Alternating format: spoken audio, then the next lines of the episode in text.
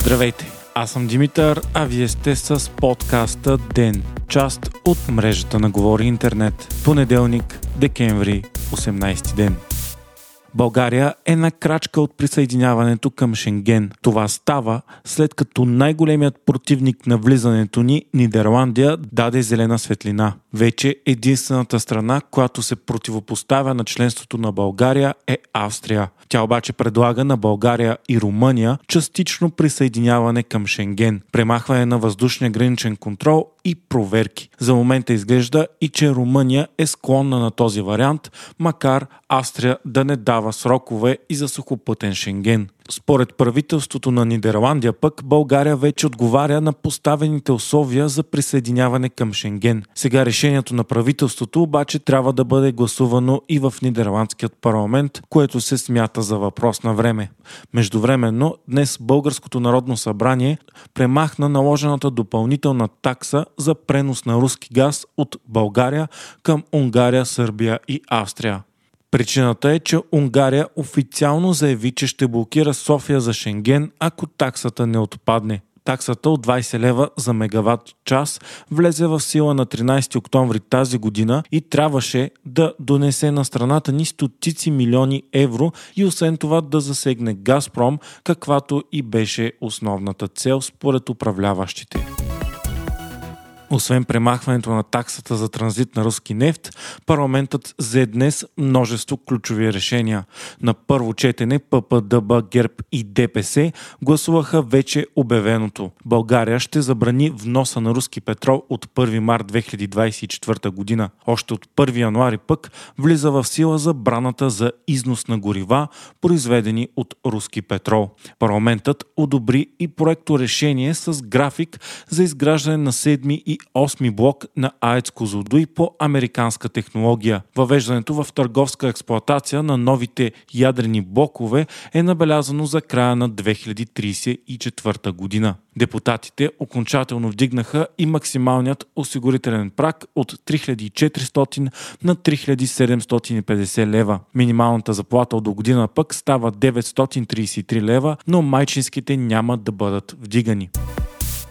Всички тези решения обаче не преминаха без множество скандали днес. Напомняме, че миналият четвъртък работата на Народното събрание бе блокирана от жива верига пред трибуната, направена от опозицията Възраждане, БСП и има такъв народ.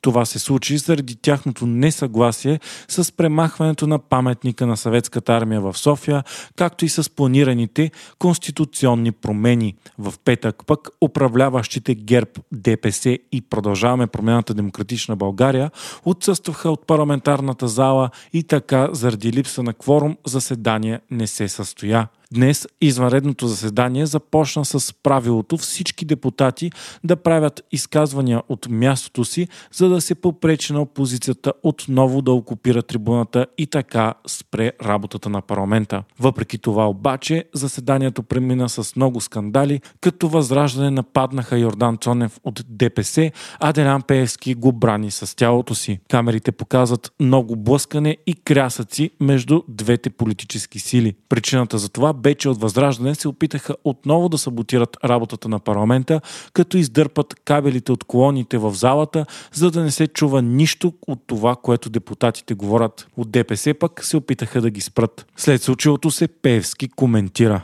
Вие видяхте ли как а, депутати в кавички, защото за мен това не са депутати, блъскат а, квесторите и блъскат дами? Това не са мъже. Това са плюнки. Парламентът ще работи, колеги, бъдете спокойни. Няма да се подеме на натиска на едни в кавички смешни терористи. Благодаря. През събота и неделя Конституционната комисия в парламента прие на второ четене промените в основния закон, предлагани от Продължаваме промената Демократична България, ГЕРБ, СДС и ДПС. Сред ключовите предложения е разделянето на Висшия съдебен съвет на два отделни органа – един за съдиите и един за прокурорите и следователите. Настоящият състав на съвета обаче ще продължи да работи поне още 9 месеца. Той е с изтекал мандат още от октомври 22, но заради неработещите парламенти и множеството парламентарни избори, така и не се стигна до избор на нови членове. Комисията прие и народните представители и министрите да могат да имат двойно гражданство, а съставите на регулаторите да се събират с мнозинство от две трети от парламента. Точно колкото имат ДПС, ГЕРБ и ППДБ в момента. Бе прието и предложението изборът на президента за евентуален служебен министър-председател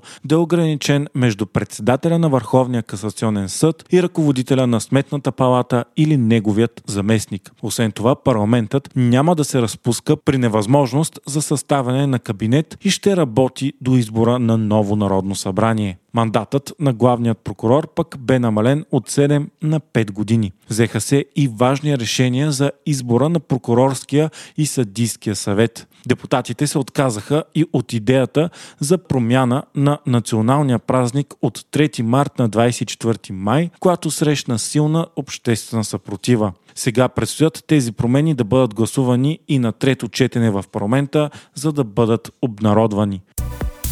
За пети пореден път Общинският съвет в София не успя да си избере председател. Това стана въпреки призивите на кмета Васил Терезиев да спре блокадата на работата на Общинския съвет и предложеният от Борис Бонев компромисен вариант най-възрастният общински съветник Грети Стефанова да бъде избрана за временен председател. Само има такъв народ също предложиха свой кандидат. От ГЕРБ и БСП обаче напуснаха демонстративно залата, показвайки, че няма да гласуват за никого. Така, вече повече от месец след изборите, Общинският съвет на София остава блокиран, с което се забавят и вземането на решения, бюджет и нови проекти.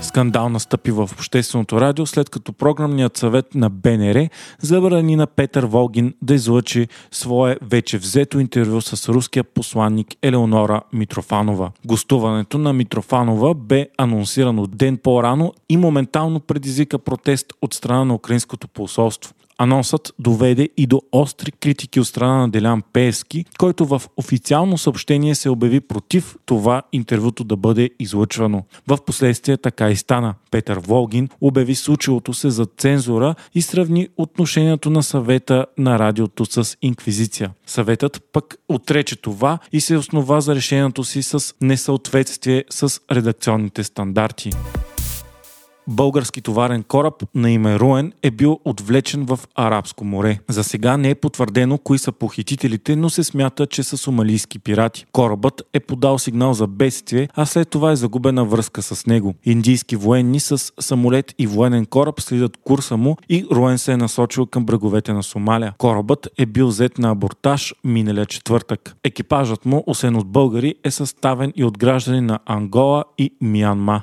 От българска страна на корабът има 8 души. Българските власти обявиха, че екипажът е жив и здрав и е взет за заложник.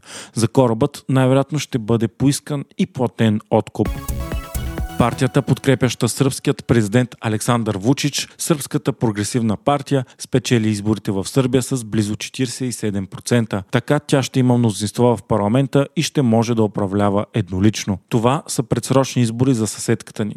Тази година обаче Вучич се отегли от управлението на партията, защото тя изостава от него по популярност. Той обаче все още е неформалният и лидер и присъства всеобхватно в кампанията й. Според западните анализатори, Вучич е превърнал вота в референдум за управлението си. Той и Сръбската прогресивна партия доминират вече десетилетие сръбската политика. Международните наблюдатели обаче остро критикуват предизборната кампания на Вучич, в която са забелязани реч на омразата, натиск върху журналисти и граждански организации и насаждане на страх в опозицията. Има и множество сигнали за изборни нарушения. Сърбия е парламентарна република, в която изпълнителната власт е поета от министър-председателя и правителството, а президентът е върховен главнокомандващ и има предимно церемониална роля. Де факто обаче президентът Вучич държи цялата изпълнителна власт в ръцете си и контролира правителството съставено от неговата партия. Руският президент Владимир Путин предупреди за бъдещи проблеми свързани с съседна Финландия. Той обаче не уточни какви има предвид. Путин заяви и че е наредил създаването на нов военен окръг в района до финландската граница и предстои там да бъдат разположени значителни военни единици. Това става след като Финландия, която има най-голямата европейска сухопътна граница с Русия, загърби дългогодишния си неутралитет и влезе в НАТО след началото на войната в Украина. Вие слушахте подкаста Ден, част от мрежата на Говори Интернет. Епизодът подготвих аз, Димитър Панайотов, а аудиомонтажът направи Антон Велев.